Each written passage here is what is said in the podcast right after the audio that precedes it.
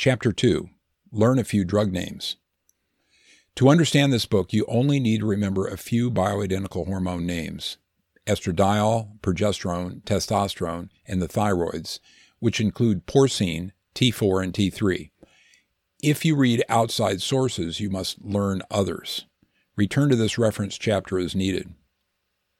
Hormones work by attaching to receptor molecules in the human body, and since the natural ones are identical or nearly identical to those made by our glands, they fit like the real thing.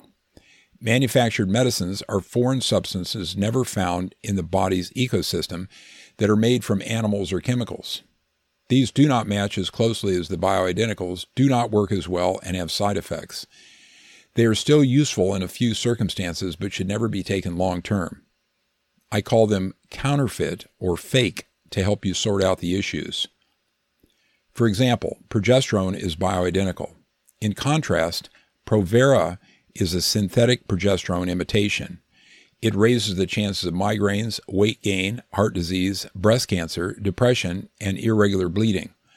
Pregnant women taking it get more miscarriages and their babies have more congenital disabilities.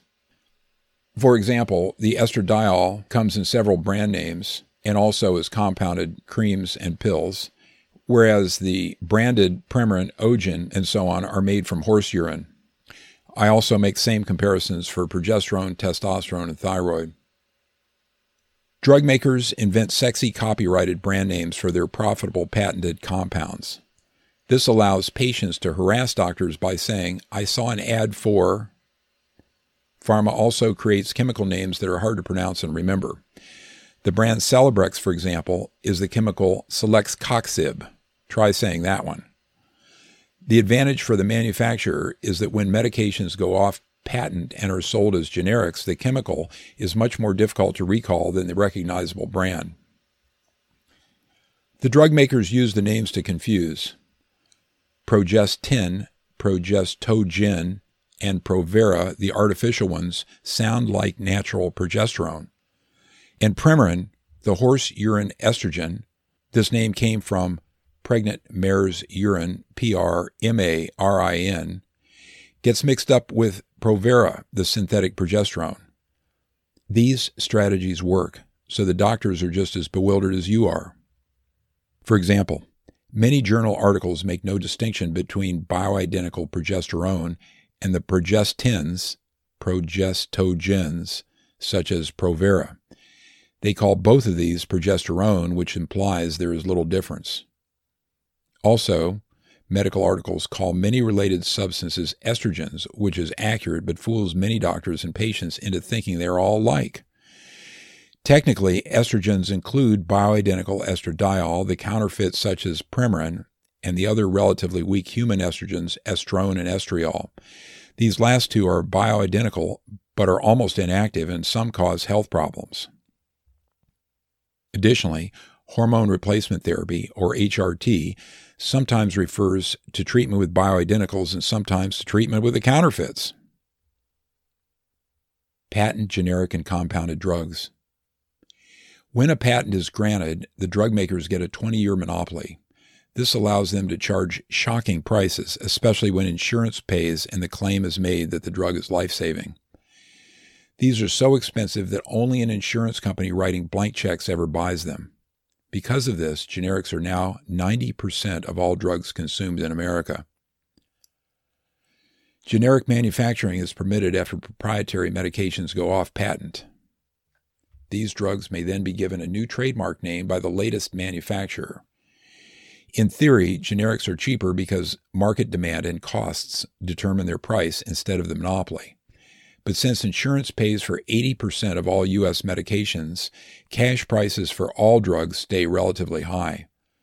The original manufacturers also continue to sell their brand even after patents expire. When a patient buys a generic, they will get whatever her pharmacy bought from the wholesaler. These companies scour the international market for the cheapest choices and dump them on the domestic retailers.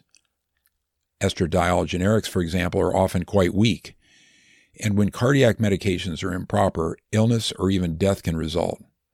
These issues are common. U.S. hormone physicians who figure all this out usually prefer compounders. These are pharmacies which manufacture medications for individual patients and are forbidden to manufacture in bulk. They must use the chemical name rather than a brand.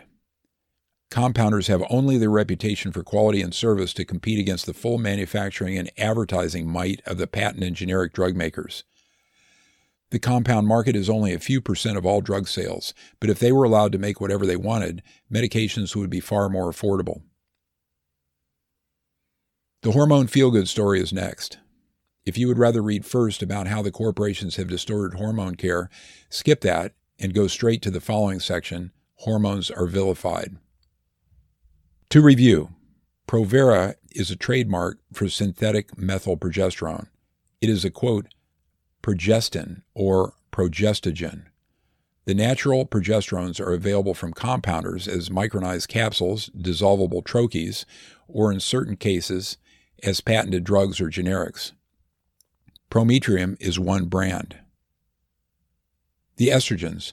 Bioidentical estradiol is available as generics, compounded drugs, and patented versions. All have chemical names and sometimes copyrighted brands. There are creams, pills, suppositories, and proprietary patches. The horse estrogen trade names include Premarin and Ogen. Their patents have expired, but the names are still copyrighted. Other generic and patented estradiol versions, sometimes with other trade names, can be found on foreign websites and with travel outside of the U.S.